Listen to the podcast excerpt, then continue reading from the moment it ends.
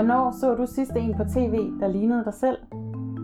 Hvis du er tyk, har et handicap, er queer eller på anden måde andet gjort, så er svaret muligvis aldrig.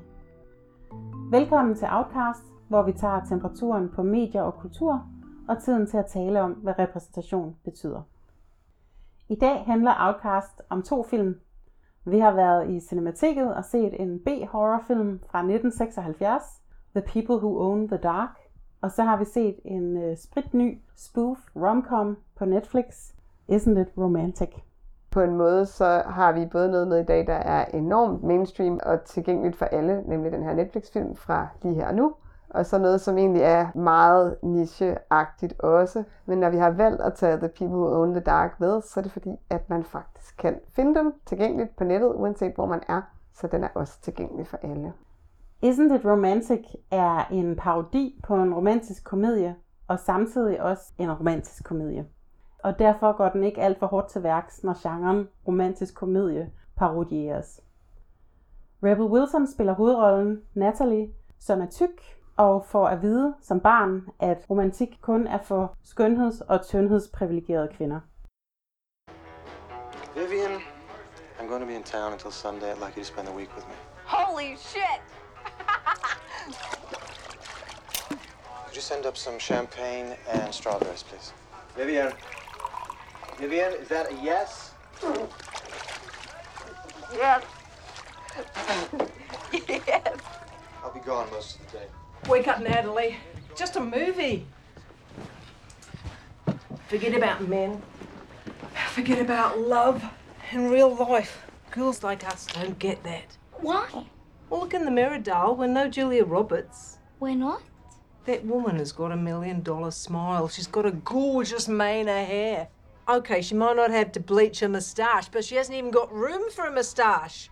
She's got a tiny little space here. They'll never make a movie about girls like us, and you know why? Why? Because it would be so sad. They'd have to sprinkle Prozac on the popcorn, or people would kill themselves. You see, Natalie, life's not a fairy tale. There's no happy endings. There is always going to be a happy end. No, darling. Someone might marry you for a visa, that's about it.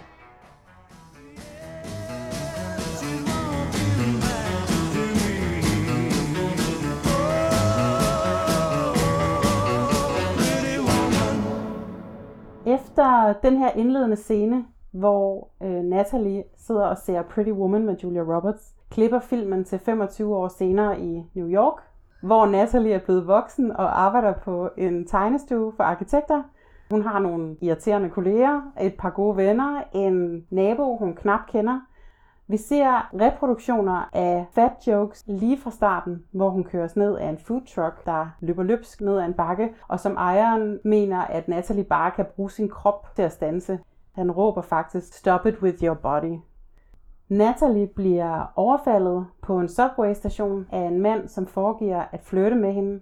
Underforstået, der er jo ingen mænd, som vil flytte med en tyk kvinde. Og derefter løber hun ind i en jernsøjle, som en tegnefilmsfigur, bliver bevidstløs og vågner op i en romantisk komedie, hvor hun lever et liv, som de tyndheds- og skønhedsprivilegerede kvinder i denne genre gør. Mænd er vilde med hende, hun har en kæmpe lejlighed med et kæmpe walk-in closet, og naboen er nu gay best friend, som altid kommer forbi og hjælper med tøj og med at få hendes romantiske liv i højeste gear. Herefter følger en klassisk fortælling om, at hovedpersonen tror, at hun skal blive forelsket i en ny mand på arbejdet, men i virkeligheden er hun forelsket i en kollega, som hun hele tiden har haft, og som er forelsket i hende. Og så kommer hun så ud for endnu et hovedtraume og vågner op i den virkelige verden, hvor hun så stadigvæk er forelsket i sin trofaste kollega og spoiler kan få ham. Ligesom Isn't It Romantic både parodierer og reproducerer romantiske komedier med sin forudsigelige fortælling og feel-good ending, bliver forsøget med at gøre op med klichéer og stereotyper også en reproduktion af dem. Filmen reproducerer fortællingen om, at tykke kvinder ikke fortjener kærlighed, fordi der skal simpelthen et øh, magisk parallelunivers til, for at en tyk kvinde kan få samme opmærksomhed som slanke kvinder. Og den genfortæller jokes om tykke mennesker. Og selvom det er meningen, at jokesene skal udstille uretfærdigheden i det tykfobiske magthierarki, bliver det også en gentagelse af disse jokes, som slanke mennesker kan grine af, når de ser filmen. Der er også fortællingen om den tykke på arbejdspladsen, som alle hunser rundt med. Hun skal gøre sit eget arbejde til perfektion, og alle andres arbejde også. Og efter sin oplevelse i paralleluniverset, så bliver hun i stand til at sige fra, og vi får fasttømret den evindelige fortælling om, at hele verden opfører sig sådan, som man vælger, at verden opfører sig.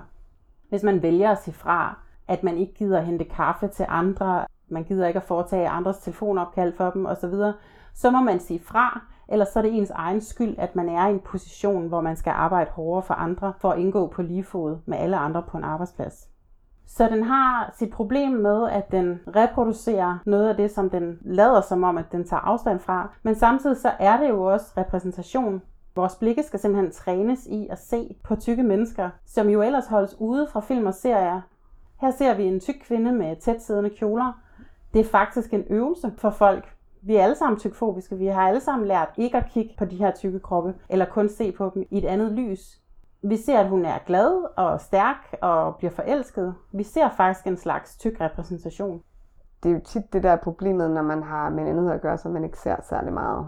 At nogle gange så tænker man også, at noget repræsentation er bedre end ingen repræsentation. Og så længe det kriterie, som er, at personen, som er tyk eller har et handicap, ikke begår selvmord, eller bliver slået ihjel, eller ender fuldstændig ensom i en eller anden lejlighed på 5. sal aldrig kommer ud, så er det allerede et plus i regnskabet.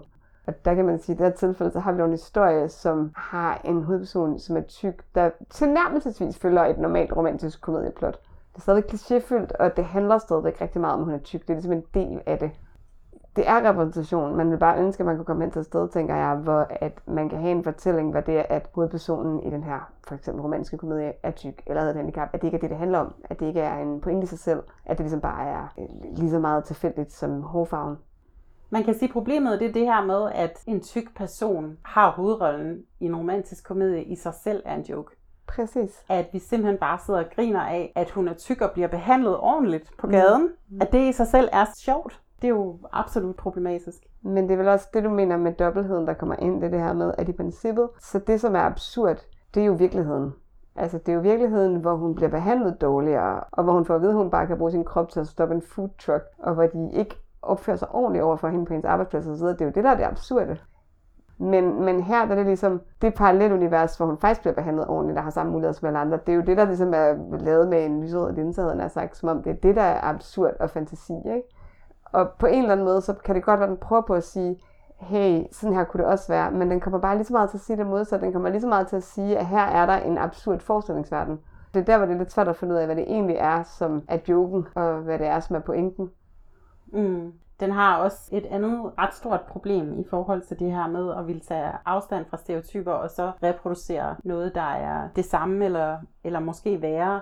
Den har sin gay best friend stereotyp, som er den her øh, homoseksuelle mand, som bare elsker sin heteroveninde og som ikke har noget liv selv. Og det er jo meget fint at problematisere den stereotyp, men det bliver bare til, at man tager afstand fra mænd, som udtrykker sig på den her måde, som vi har besluttet i vores konstruerede syn på køn, at det er feminint og sjovt, når mænd gør. Ja, scenen, så vidt jeg husker, er, at hele den der forestillingsverden, hun har været i, mens hun havde hovedtraume, der opfatter han sig lidt ligesom The Gay Best Friend i Min Bedste Vens Bryllup, for eksempel. Og så da hun kommer tilbage, finder hun ud af, at hendes nabo, han er faktisk homo, men han er ikke feminin, og han sælger hash.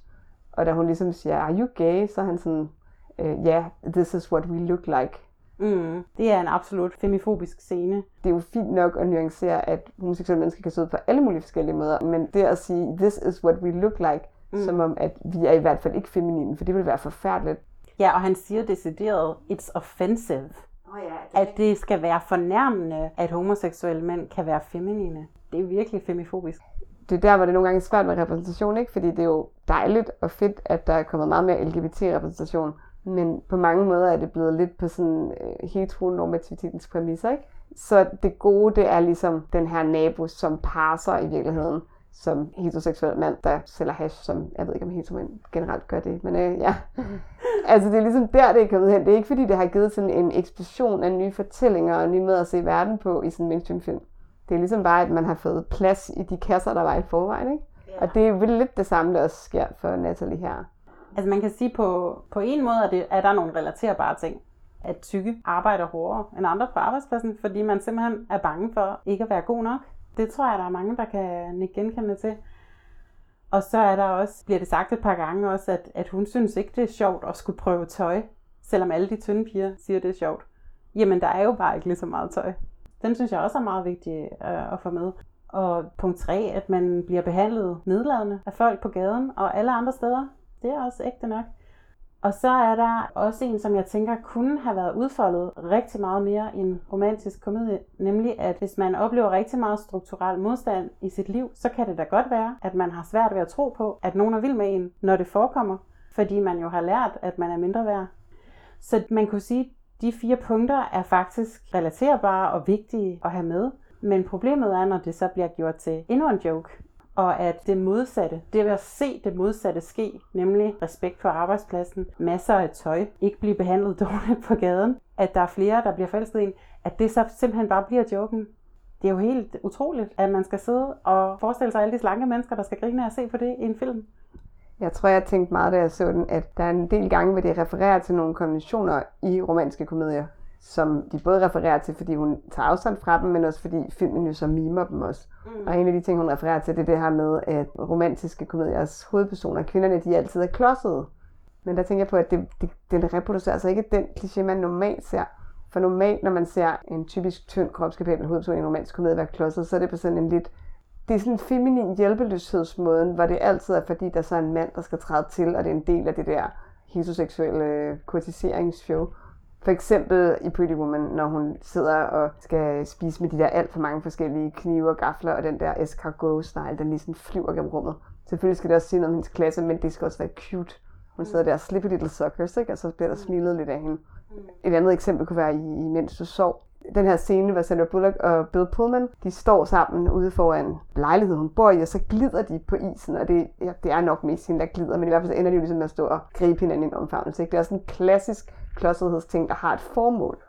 Men i den her film, der er der jo ikke på noget tidspunkt, hvor hun kommer galt af sted, hvor det er et led i, at hun ligesom skal komme tættere på en af de her mænd, som begærer hende.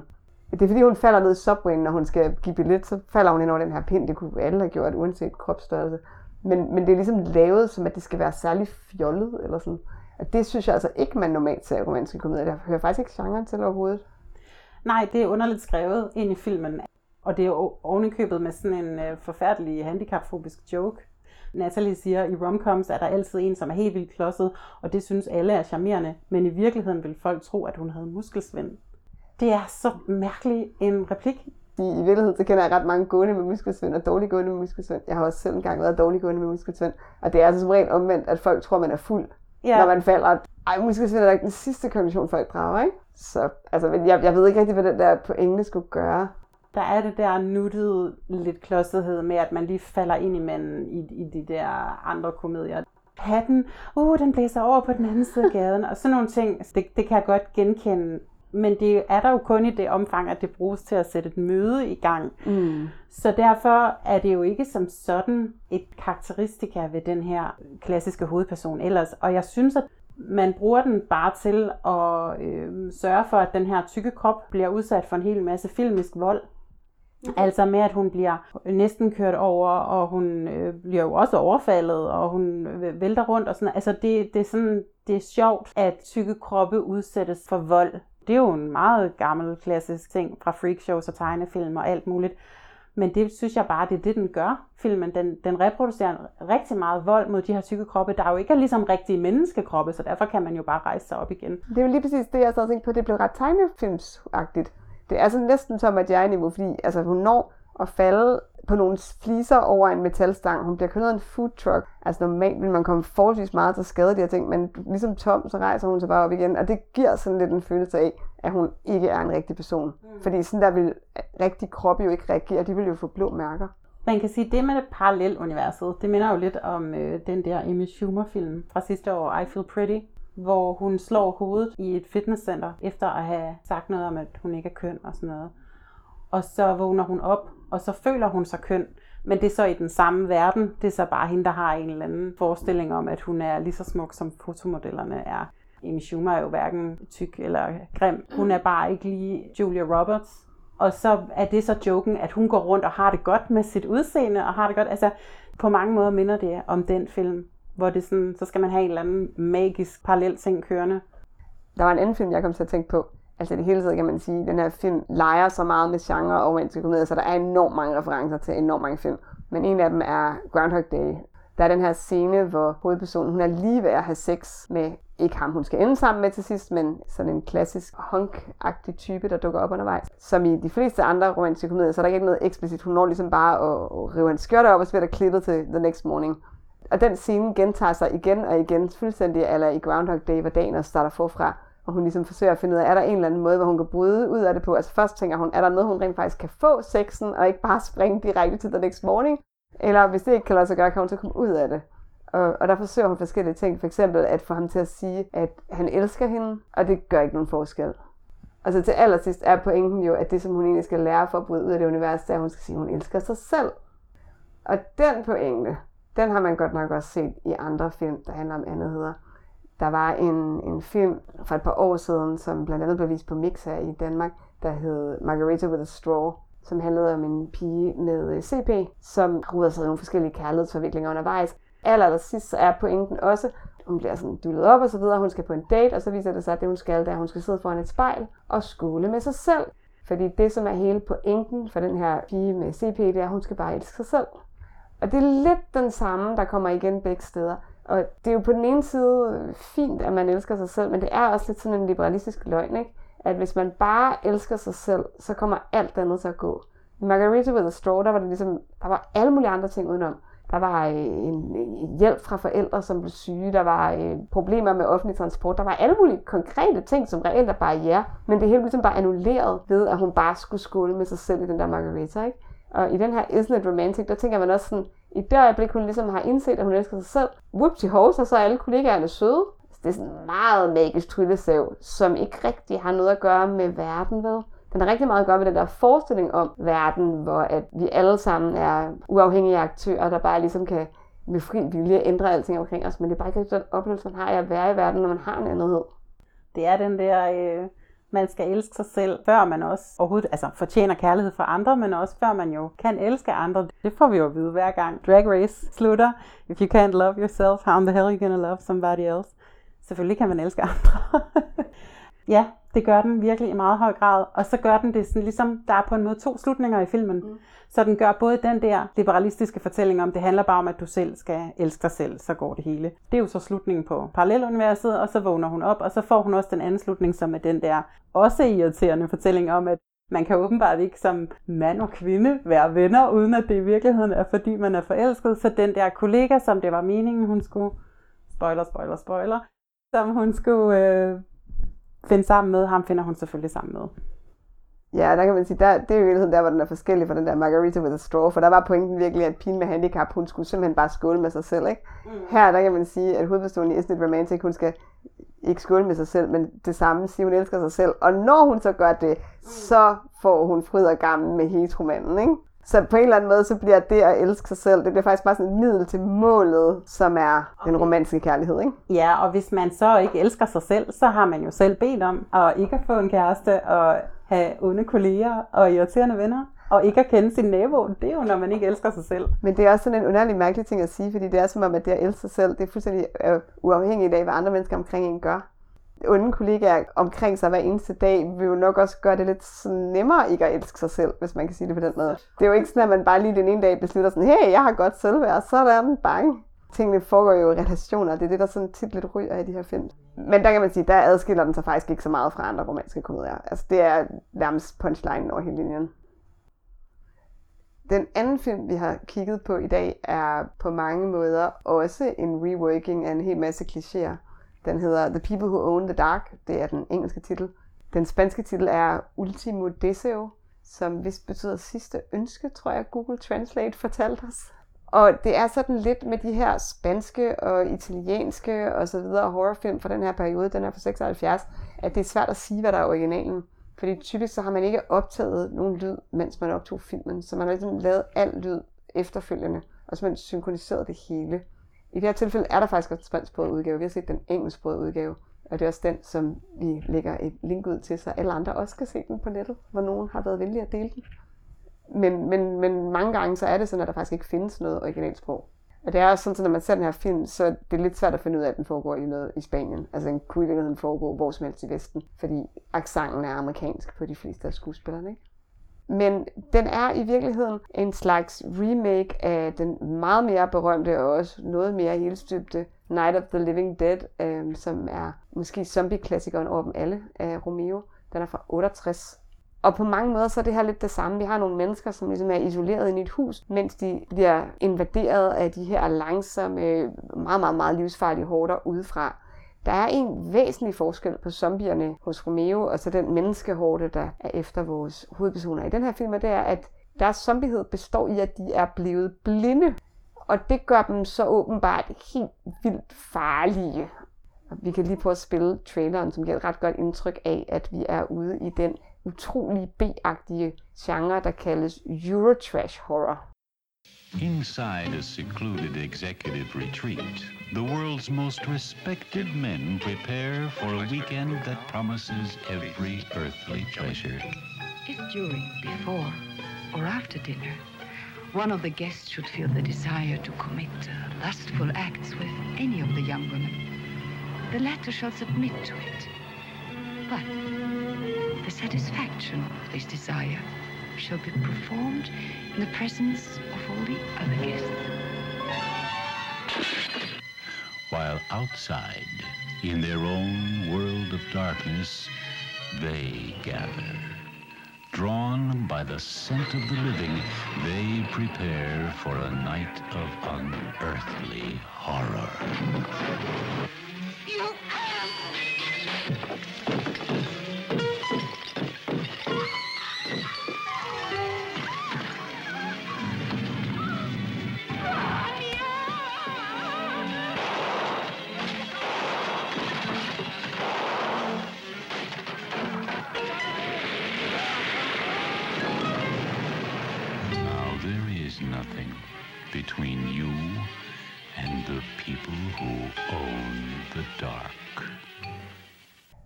Altså, vi var jo faktisk inde og se den her film ved et tilfælde.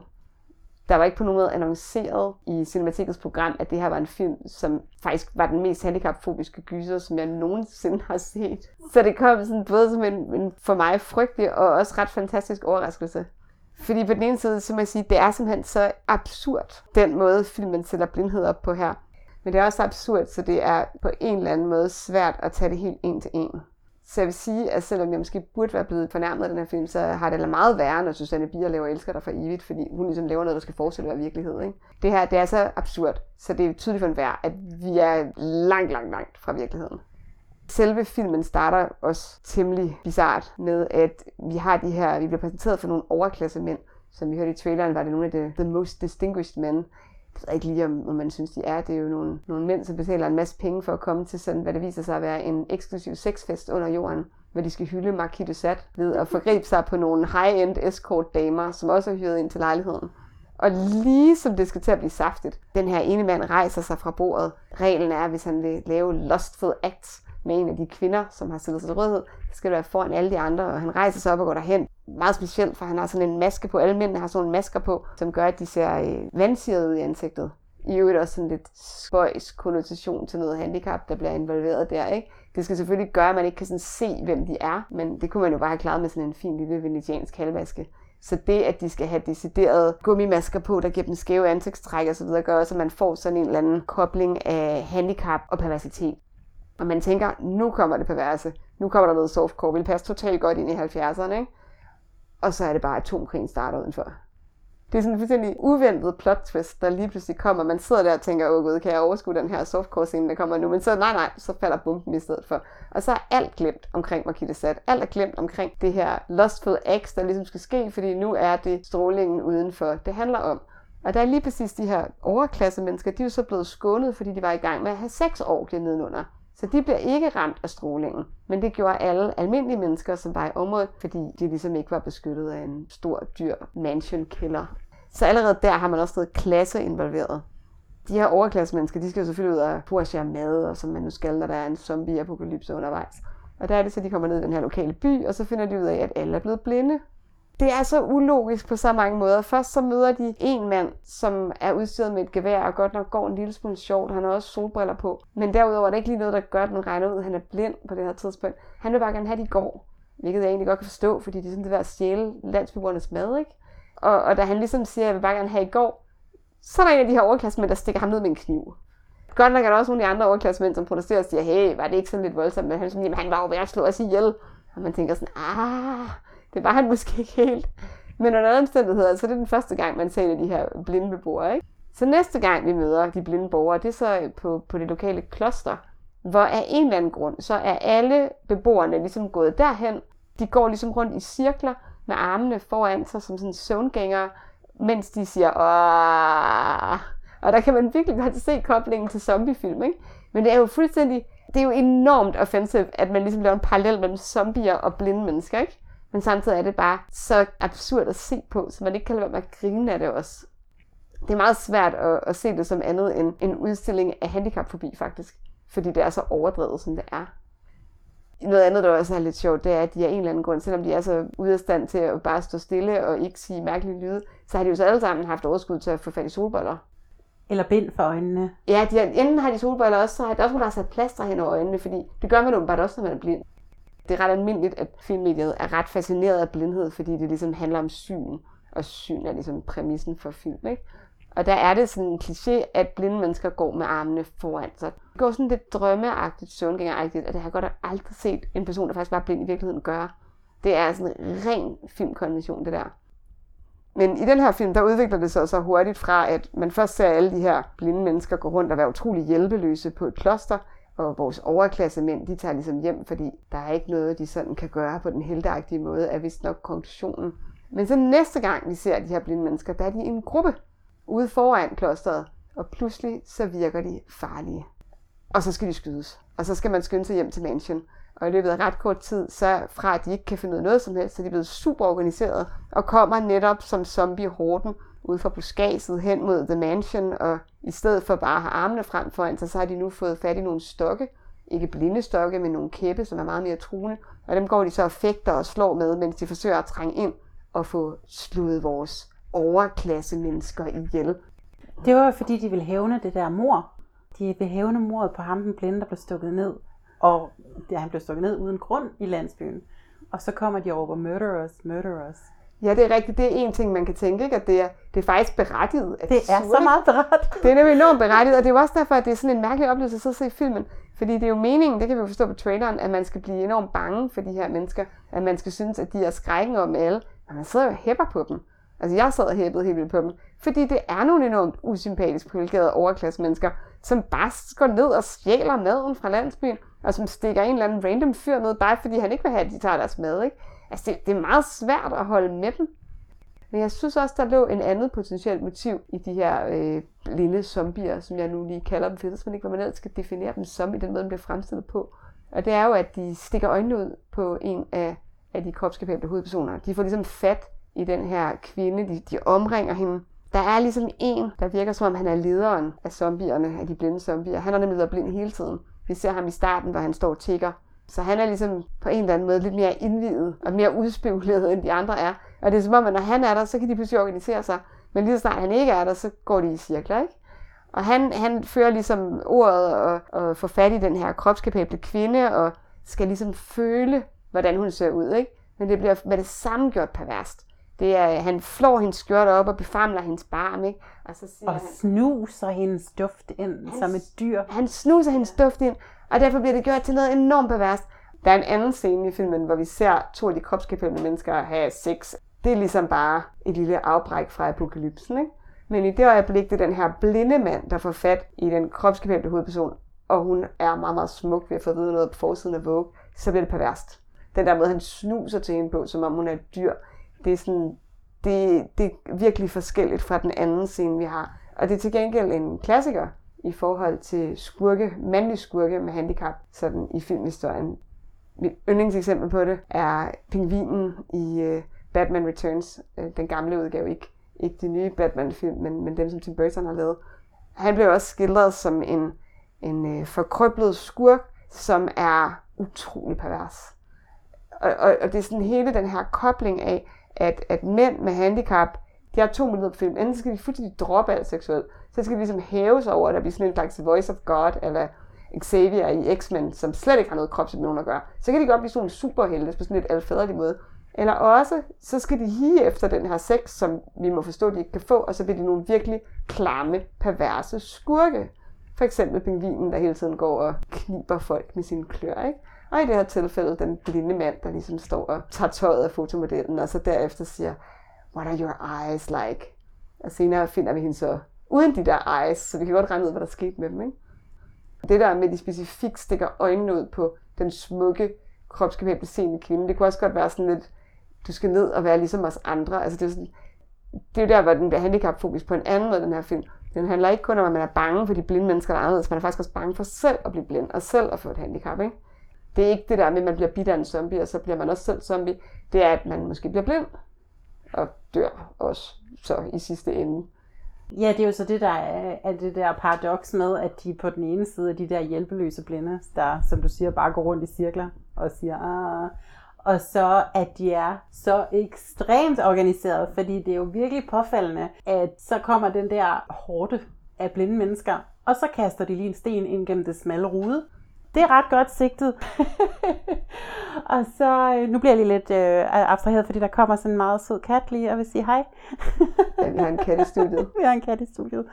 Øhm, ja, og så det der med, at, at ham, den the original blind person, som ligesom er lederen, han er sådan helt rottefingeragtig, hvordan han står og banker med en stok, og så kommer de gående på ræd og række, en meget fin række og så er det så, at de kan komme ud, og så kan de være så organiseret, at de faktisk kan ødelægge det der mansionhus nok til at komme ind på første eller anden sal, så at de oppefra kan save hul i loftet og lige smide nogle lige ned til dem.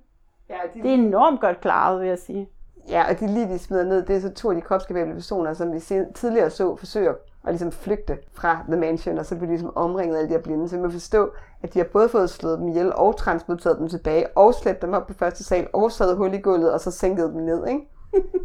altså, det er rimelig imponerende. Det er fantastisk. Jeg synes bare, at de skal gøre, gøre deres ting. Men det er så der, hvor jeg også synes, det er en skæg film, fordi der er ikke nogen tvivl om, at det her det er nok den mest groteske fremstilling af blindhed, jeg nogensinde har set på en film. Men samtidig så er jeg lidt i tvivl om, om den måde, jeg så den på, og du også så den på, egentlig er sådan, det var tænkt. Nej, det tror jeg ikke. Det, det tror jeg nemlig heller ikke, fordi det, det er jo tydeligt på traileren, at man skal tænke, at det her det er de distinguished hovedpersoner, som man skal identificere sig med, og man skal sidde og frygte for deres liv, og man skal håbe, at de overlever alle den her hårde af blinde zombier. Men i virkeligheden, så sad jeg bare og hæppede på, at de skulle blive nakket. ja. Det var de mest usympatiske hovedpersoner, der bare tilfældigt stikker en blind mand ned på gaden, som har sådan en eller anden øh, købesex, udnyttelses, volds, fest ting going on for særligt rige mennesker nede i kælderen. Og som synes, det er okay bare at stjæle øh, maden fra lokale landsbyboere, og som bare føler sig så entitled på alle måder, ikke? Så jeg hævede ikke på dem. Nej, det gør jeg bestemt heller ikke. Man kan sige, at den mand blandt de her øh, overklasse mennesker, som skiller sig mest ud, det er ham, der står for filmens typofobiske indslag. Ja, for sådan er der selvfølgelig også. Det er der nemlig. Og det er jo så øh, en mand, som øh, simpelthen, øh, jeg ved ikke, hvad man skal kalde det, går ned med stress, kalder jeg det. Men øh, han får simpelthen for meget af, det, af den her nye verden. Han har både, virker det som, lidt samvittighedskvaler over, at der er en blind, der bliver stukket ned på den måde. Men han er også bange for de blinde, og han er bange for situationen, han er bange for det hele, og han, øh, hans angst den her tykke mand, øh, den giver sig så, øh, den kommer til udtryk i, at han simpelthen øh, bliver helt griseagtig, at han øh, kravler rundt på alle fire, og han spiser øh, mad med hovedet nede i tallerkenen som, som et dyr, og ikke rigtig kan tale, og sådan lidt grønteagtig.